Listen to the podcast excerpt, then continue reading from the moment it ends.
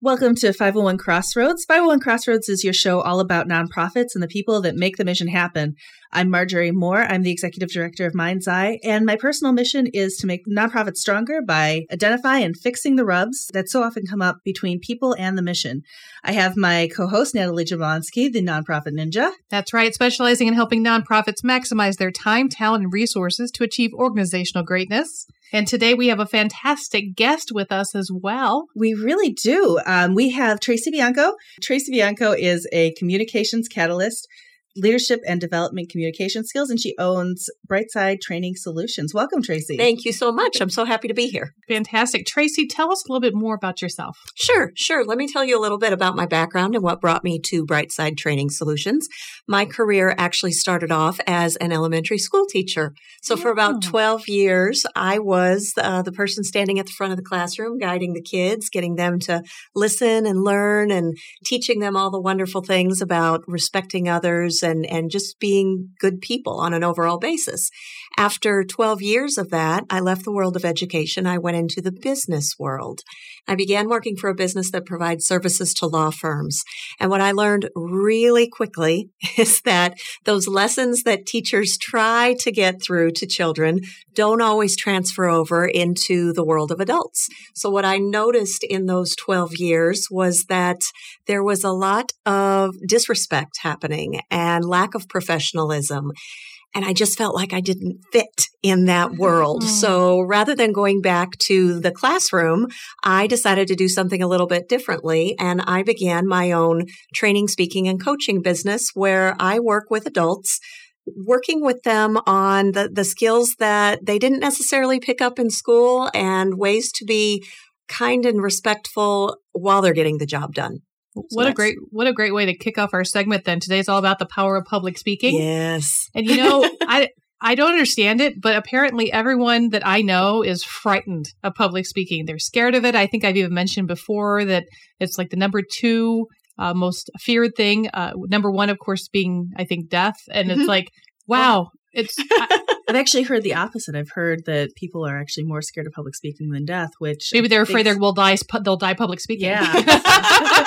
What's funny, there's actually a Jerry Seinfeld joke where he says, if that's true, I've heard it the way yeah. you said, Marjorie. If that's true, more people would prefer to be in the coffin than giving the eulogy. if we go along with that. Well, I have to wonder. You know, you referenced you were a school teacher. Yes. I wonder if this the that fear comes from somewhere as we were growing up of public speaking. You know, I can remember the, the spelling bee. Here it came, and you yes. everyone had to line up against the wall. You know, it's it's. Uh, I think one of the comedians I know says it's public humiliation time. uh, but you know that fear of all eyes on you, and if you spell it wrong, what do you have to do? You have to sit down and Mm-hmm. I, I. I, don't know if maybe it's that. It's the idea of perhaps reading out loud and mm-hmm. the fear of hearing other kids snickering growing up. Or where do you think you have you do you have any theories on this? You know, it, it's interesting as you, as you went through those two examples. I pictured myself not back in the classroom as a teacher, but back in the classroom as a student, yes. and I remember feeling like that. So when I was uh, a teacher, standing in front of the kids was n- never made me nervous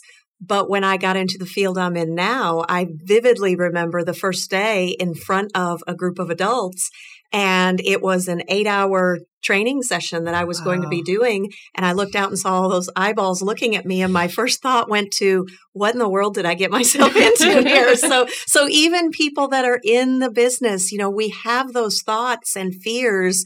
And, and I do think much of it does go back to our childhood. What, what we bring into it, what we remember about other people watching us, other people, as you said, sometimes mm-hmm. snickering at us and, mm-hmm. and the self confidence that goes into being in front of people. It makes perfect sense. Marjorie, in nonprofit world, how many times have you seen a, a speaker that you think, oh, they could do so much better or you almost feel bad for them when they're presenting because they're struggling through it it's like every conference and so much of it i think is you know either they they don't look prepared or they look so nervous mm-hmm. i mean the nerves that get to you and almost paralyze you I, I just i feel for people who have that problem um you know going back to the when you're talking about reading aloud despite where i work i'm a terrible terrible at reading aloud and I hated public speaking until I realized that I can memorize or just have notes. Mm-hmm. Once I realized I could do that, public speaking's great. I love doing it. But man, if, if you ask me to read aloud, um, you can maybe tell by the show open. Hmm. Uh, it's not my thing, but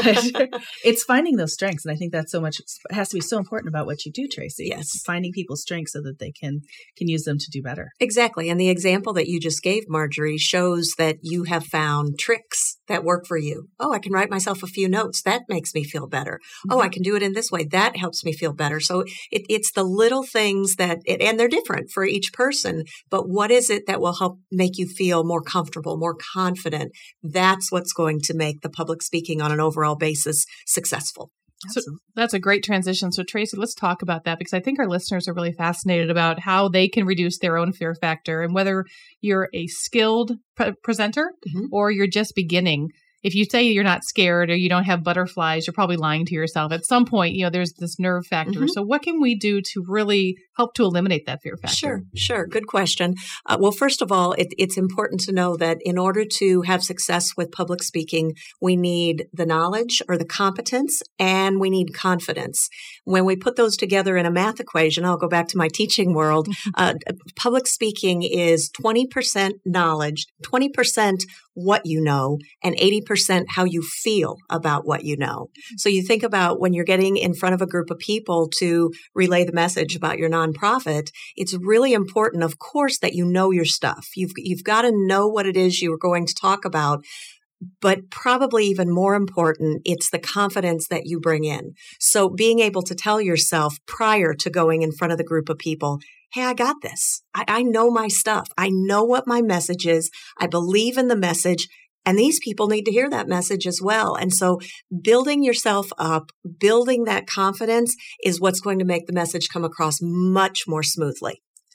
And I think too, there's some times where you are getting up in front of an audience and your first thought is, oh, these people know so much more than me. Mm-hmm. Yes. And so we kind of psych ourselves out of that, especially in the nonprofit world. There are, we are blessed in the greater St. Louis metropolitan area to have so many people who are in the nonprofit sector and who've been in that leadership role for so many mm-hmm. years mm-hmm. that we respect and we use as mentors and guidance and you look out, all it takes is one of those people to be in the audience. and instantly, what you thought yeah. you knew, you start to go, oh, but they're going to know so much more than me. And I hope that I'm saying this right. And it's that mm-hmm. second guessing. So I think that's a great formula. And I think I have, I've got to say, I feel like it's harder to actually sometimes give a presentation to peers. So going out and talking about what you know, maybe at an AFP conference or something like that, mm-hmm. than going out and talking to a group of lions who don't know anything about what you do. Um, and, you know, talking about it from yeah. that basis, uh, you know, it, it always feels harder to talk to the experts than the people that are that are just there to listen.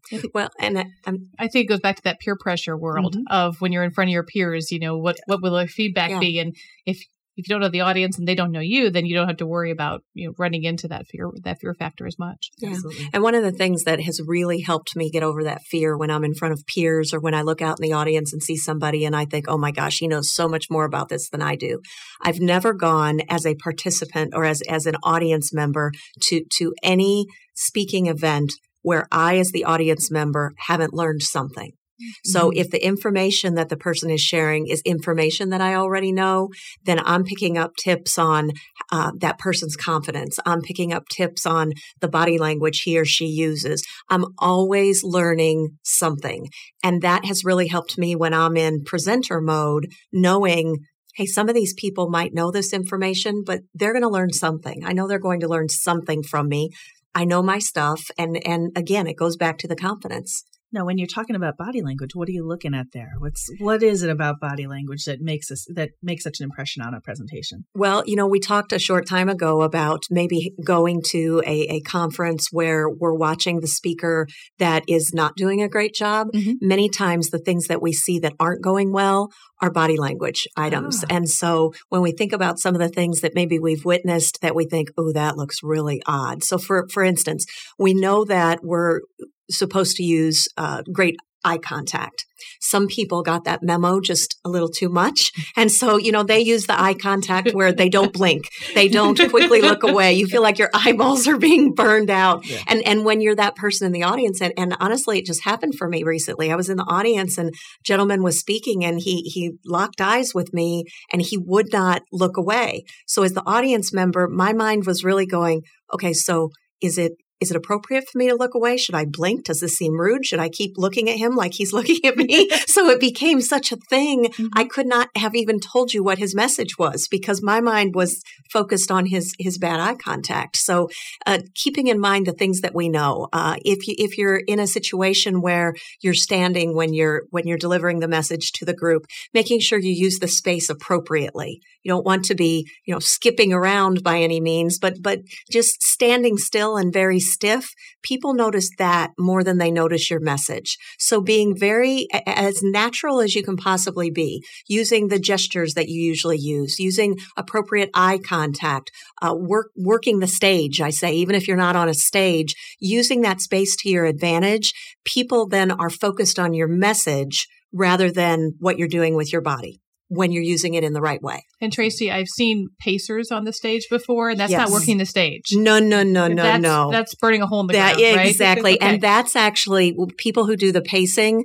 The, those are the nervous people. Those are the people telling themselves, "Hey, I'm just going to move around. This is going to make me feel better," but it's making your audience feel so much worse because it. it I feel for those people. Like just, just slow down. Just stand still for just a moment, and and yeah, that that that's they're getting rid of their nerves, but not in the right way. So, do you suggest that people get stay behind that podium if they have one, or move around? What do you suggest? Yeah, good question. Like, what what yeah. power poses should we be using, you know, to to make us feel strong inside? Sure. So, so the power pose um, comes from Amy, Amy Cuddy's TED Talk, uh, our body language uh, influences who we are.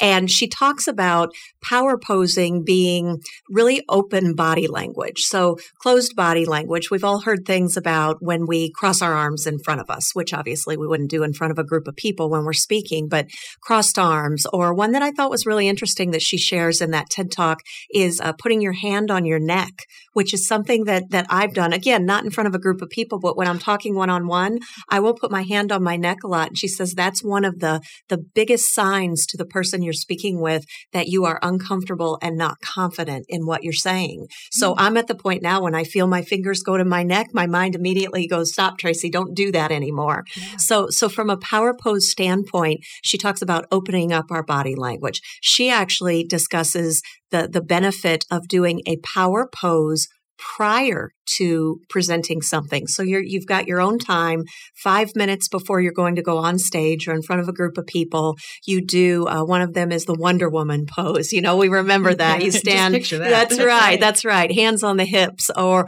or you do, uh, you sit in a chair and stretch out your legs and put your, put your hands behind your head and you really stretch out your body.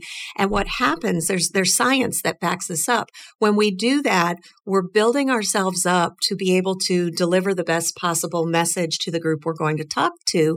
She says that our testosterone level uh, raises. So that's our dominance hormone. So that's that, hey, I got this. I can do this. And then the other thing that happens when we do the power pose prior to talking with a group of people is that our cortisol level lowers. So that's the stress hormone. Mm. So you've got your stress going down. You've got that dominance factor going up. You walk out on stage or you walk in front of that group of people and, and your thought process is, man, I know this message, I believe in it, and I got this.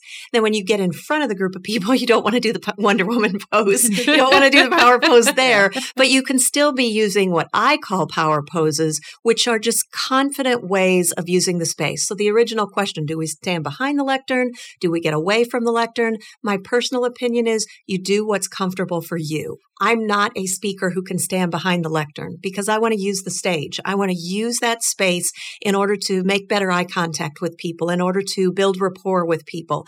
Others say, you know, I kind of need that. It makes me feel better. As long as you're still giving that great eye contact and, and even behind a lectern, using gestures with your hands, your body language is supporting your message rather than detracting from the message. What is your school of thought, Tracy, on using the lectern as a, a home base? Because I have I've seen it done where they start at the lectern, they feel like they need to walk and I think work the stage. So they'll work the stage and then they'll come back to home base there at the lectern for a little bit and they'll work the stage. Mm-hmm. What are your thoughts on that strategy? Uh, my my opinion on that is that if it if it seems natural to go ahead and do that. Not I've like they're running back to look yeah, at their notes. exactly. But you know what's interesting? what's interesting is that I've actually seen some very famous speakers go back to the lectern and you can tell that they're they're checking their notes very briefly and then they continue there at the lectern and then they move on and they use other parts of the stage. And these are people that are really well known like like the Les Brown type people. And and it doesn't detract from the message. So as long as the lectern's not being used as your life preserver if you go back to it and you grab onto it and you say okay I can do this. I've got 10 more minutes. I can do this. It, it shouldn't appear like that it should just all be a natural flow Excellent. Excellent. Thank you for that. So then when we're continuing on this confidence boosting strategy, uh, one of the things that we learned in school was that we should start picturing people in their underwear, picturing people naked, and that's going to be the big confidence booster. I don't know about you, but if I try to picture someone and naked, uh, it's going to probably make me giggle, make me laugh, yeah. and depending on the audience, uh, no offense to our listeners, uh, it may creep me out a little bit. And uh, as an audience member, I might be creeped out that that's what they're doing. That's right. So, that's right. So to avoid, you know, that that awkward harassment uh, concept. What what should we be doing to build our confidence? Sure, oh, I definitely do not picture my audiences in their underwear. That that was a Brady Bunch episode for those of you out there that remember that fabulous show. Uh, so instead, what I do, and I'm able to get this accomplished within the first ten seconds. I find that person, or if I'm really lucky, those people in the audience who have very positive body language. So as I'm speaking, they are smiling. They are nodding. They are giving me that body language that lets me know I'm hitting the mark. Now, there are going to be other people in the audience that might completely agree with what you're saying and they buy into your message and, and they're completely on board, but their body language doesn't show that. They're the people whose faces don't fall into that natural smile. In fact, they might fall into the frown. They might have the crossed arms. They might be slumped over they could really be listening, but they're not helping me when I'm in front of the group. yeah. So I really tune into those people that that are supporting my message. And it's not that I only look at them because I need that good eye contact with everyone out there, but when I feel that I'm I'm losing the group a little bit, I go back to those people and I check in. Am I still getting the smiles? Am I still getting the nods? Or am I losing them too? And what do I need to change if anything at that point? Excellent. So now sometimes, you know, I know when I do, do speeches and I feel like they're going well or ones that sometimes I either make the audience laugh or I'm able to talk about my family. I talk about my family a lot. Yeah. Um, or talk about my coworkers or something like that. Is that something that's kind of a good thing to do or am I shooting myself in the foot? uh, good question. I think that anytime we can bring a good personal story into whatever messages it is that we're delivering, it makes it more real. So as I'm going out to speak with groups of people on various topics, I always think about the topic beforehand as I'm preparing what I'm going to say. I think about the topic and I think, now what's happened in my life, uh, preferably re- uh, recently? What's happened that I can pull that story in and it will pertain to the theme that we're discussing today. And I'm like you, Marjorie. I, I, love to get the audience laughing because I've never had anybody when I finish who says, gosh, I wish you wouldn't make us laugh so much. I just hate yeah. to laugh. You know, people like that and it engages them. So any way that you can bring the personal stories in and, and make your message more real and tie the two together, when people leave that presentation or speech that you've given, they will better remember your message when they can tie it to a story. We're, we're all all the same. We remember stories. And when there's a message interwoven there, we remember that message much easier.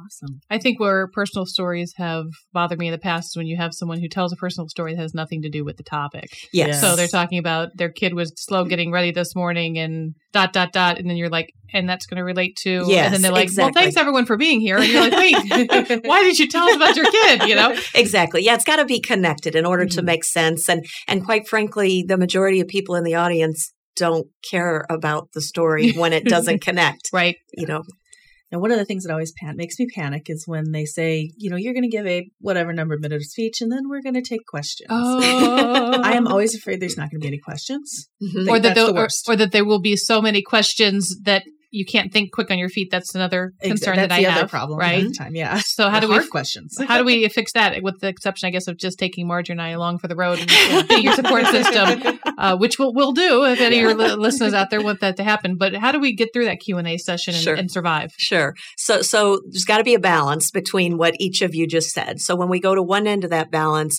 we're going to have a little bit of Q&A time now and it, it's like crickets in the room. You know, you're not getting anything. One of the things I do at that point is I continue with the eye contact and I'm scanning the crowd to try to uh, lock eyes with someone that I think just based on my time with those people hey, I can count on this person. I know she'll come up with something. And and probably 70 to 80% of the time that works. When it doesn't work, we've got another 20 to 30% of the time and you're still getting nothing, then I will again make some sort of joke and say, hmm, so you know, you, you've got nothing here for me. Let me get it started because I have a question that comes up a lot. Maybe you're thinking this, but you just don't want to speak up right now. So I get the ball rolling and that usually gets it That's rolling. a great idea. Now, in order to not make it roll so much that we're over with what was mentioned, where there are too many, uh, you can begin the Q and A session by saying, "Hey, we've got about ten minutes here to go through questions and answers, or or however much time," and then really stick with that, so that when you've got question after question after question, you as the speaker, you're kind of keeping track of that time, or you have someone doing that for you, and then you're able to let one person know after those ten minutes, "Hey, we're going to take one more, and and what's your question?" so that the rest of the audience understands that's it. That was our 10 minutes. Great. And I love also when you'll have that opportunity and the speaker will say, I'll stay afterwards if you have additional questions that you didn't get answered. And then if there's that opportunity to do so. So people don't feel like, oh, I wish I could have got my question in. Yes. Uh, and they can do it in that informal feedback. Or I'll, I like it also when the presenter will say, here's my contact information, my LinkedIn account or my Facebook account or my email. Mhm. If you didn't get your question answered, please feel free to reach out to me. I'd be happy to interact with you because sometimes the speaker has to Mhm. move on quickly. Of course, of course. And then obviously the follow up to that when you do give your contact information is to make sure you reply in a in a timely manner. Oh, you know, if absolutely, you get 75 questions from people and you're not replying at all, then then your name is equated to, yeah, that person doesn't follow through. We're, we're not having her back kind of thing. Absolutely. So we're comfortable now with public speaking. We've building some confidence. Yes. What are those big trip hazards we need to be careful on avoiding? Something that maybe you've seen that's pretty common, and perhaps uh, we and our listeners might recognize that in ourselves when we're starting to move forward with our public speaking. Uh, you know, one of the things are, are some of the things, one of the things are, one of the things is f- words and phrases that people say. They begin by saying, uh, bear with me through this. I'm not really a, a great speaker. So, so right there, you're letting the people know, "D- don't listen to what I'm saying. When they use the pronoun I more than they say we and us, you want to bring the audience in. When they say, I'm here today to talk about, or I've been asked to speak about, or I'm going to tell a story about, we don't need any of those things. Give your message, tell them what you came to say, and, and move on. Um, a, a, a pet peeve that I have with, with other speakers is when the speaker tells the audience how to behave. So, uh, we- typically I'm with adult audiences, but occasionally I'm with kids as well. Y- You begin as the speaker by saying, "This is what we're going to talk about today," which I just said is a no-no. shouldn't st- you shouldn't start like that. But but giving people rules and guidelines. You must put your phones away. Uh, you must do this. You must do this. It just it turns people off, and you have immediately begun the presentation in a parent-child mode. E- mm. Again, even if they are children in the audience, kids don't always like to listen to their parents. So you don't want to be one of those people. So s- th- those are some things that get a negative tone in the room. I think some of the challenges I've, I've faced personally is that I will drink too much coffee. I'm a big coffee drinker and I forget to switch to decaf. So I'll have too much caffeine. and then uh, there's a two part problem with that. One is uh, the additional liquids in my body has promoted a biological response uh, halfway through my presentation. And the second is the caffeine has my rate or my Yeah. pitch off where it would be a, a norm. And when I get done, I feel like you can see the audience, they feel like they've gotten off a roller coaster, you know, a little dizzy because I went so fast. What about you, Marjorie? Uh, you know, honestly, to kind of to play off your caffeine, um, also that one thing to avoid is, is milk. You know, because Oh, it'll yes. gunk up those vocal cords and make it a little bit harder to to read. Um, you know, the other thing that PowerPoint is one that I find is really tough. Um, so you, you don't want to be reading your PowerPoint or at least that's what people tell you. But at the other hand, you want to make sure that your presentation is accessible to everybody in the room. And if you don't read your PowerPoint, if you have low low vision people or blind people in your audience, they can't. They have no idea what you're talking about. So I'm always really sensitive when I'm in a presentation with um, a board member who's blind or somebody like that, and people are saying, "Well, you guys can read that," and mm-hmm. knowing that I don't have the time to read it to that person. Mm-hmm. Um, that actually stresses me out when a speaker does that. well, and and to go along with that, I think what stresses me out is when speakers use PowerPoint as a a workbook per se. Those PowerPoint slides should be there should be a graphic there. There should be uh, you know maybe two or three bullet points with with two to three words on each bullet point. That that is your your guide. It's it's almost like your outline. So a, as a speaker, I'm using that PowerPoint. If if I click onto the next slide and it is a picture of something, that's my cue. Okay, now is when I'm going to begin talking about this. It, it's not the PowerPoint is not for all of those words because mm-hmm. people don't want to sit in the audience. Even people, you mentioned visually impaired people, which uh, obviously they wouldn't be mm-hmm. able to do that. But there are many people in the audience, and, and I would be one of them. My eyes are not getting younger. So I, I don't want to sit in the audience and read everything up on that screen that's what the speaker's there for. Yeah. So, so give me the message. Tell, tell me what you want to tell me. And, and if after the fact, I, as an audience member, want more information on that, then we go back to the questions at the end. Uh, you know, as an audience member, I ask the question, when you were talking about ABC, uh, that really interests me. Is there, is there a source where I could get more of that information or is that directly from you? And, and, and find where you can get more information on that topic as the audience audience member here as the speaker be the person that that leads and not the person that is making them read. Yeah. Don't make them read. I feel like I've learned so much just from you being here, Tracy. I really appreciate it. I'm wondering, just with all your experience, I know we have uh, just a few minutes left. What is your biggest pet peeve when it comes to public speaking? You know, I, I think that uh, one pet peeve that comes to mind that I just shared a few minutes ago is when that speaker tells the audience how to behave. Mm-hmm. And, and just to go along with that, when when there is an audience that isn't i'm going to say the best behaved audience and the speaker gets visibly irritated or frustrated mm-hmm. uh, it happens i'm with audiences a lot who are there quite honestly because their bosses made them be there and so they come in and initially they don't want to be there. I, I see that as a challenge. I see that as, hey, at the beginning of the day, I might have some folks in the room that don't want to be here. My mm-hmm. goal is to wow them so that they, they change their, their frame of mind. I sure don't want a speaker at the front of the room who is frustrated because there are some people in the room who don't want to be there. Yeah, you talked about building confidence. For me, one of my biggest tricks, I guess you might say, in the trade is uh, it's my my warm up music which mm-hmm. no one else hears but me. But on my like way that. to the presentation, yes. I have a go to song. It's mm-hmm. by Alicia Keys. It's Girl on Fire. Yes. And it just, I, I sing it very badly at the top of my lungs in my car.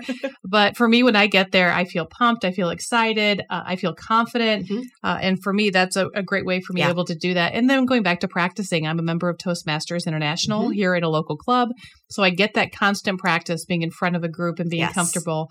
And even whenever they're getting ready to introduce me, I always am in the back of my mind, I'm singing, you know, Girl on Fire. I've got this rocked song. out. Right. what about awesome. what about you, Marjorie? Any favorite personal public speaking moments or tips? Oh, so so my tip, and it's, it's horribly silly. I was um I was in a, a, youth camp years ago. It was Hugh O'Brian Youth Camp. So maybe somebody out there might recognize this. But I always do this chant to myself: to be enthusiastic, you must act enthusiastic. Oh. To be oh. enthusiastic, you must act enthusiastic. And say it louder and louder and louder until I'm actually feeling enthusiastic about whatever I'm doing because almost all the presentations I do are at the end of the workday mm-hmm. or even like late at the end of the, after the workday yeah. and where you're just tired and you're drained. And so that's that's a tough one. Favorite public speaking moment though is a couple years ago I was actually able to give a presentation to my peers, other people who run reading services like I do, and um, actually gave some I gave the talk about how you know my organization was struggling, had been struggling, how we got through some things. And one of my best friends in the organization who didn't know a lot of the backstory of my organization came up to me and she said, I'm so inspired. I know that if if you guys can do what you just got through, then I know that I can do it too. And knowing that I made a difference for her, somebody who I hugely respect, really made all the difference for me. And it means, okay, I can do this. well, it boosts you up and mm-hmm. you remember it still to this day. Yeah. So, so as you're singing your song and you're doing your, your mantra, that chant, you're also remembering that experience. And, and that's, that's what carries that confidence on from, from speaking engagement to speaking engagement. Absolutely. Yeah.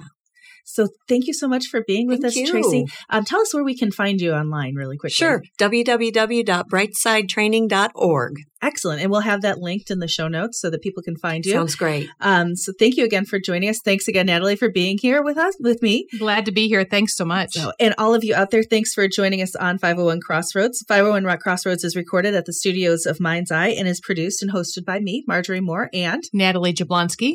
And Mike Curtis is our sound engineer. Please, if you like this, go to iTunes or Stitcher or whatever your favorite app is and subscribe to us and then leave us some feedback. Um, that's that way other people might be able to find us, which would be fantastic. Um, you can find us on Facebook at 501 Crossroads. And thank you for listening. And remember, we're all working towards the same outcomes.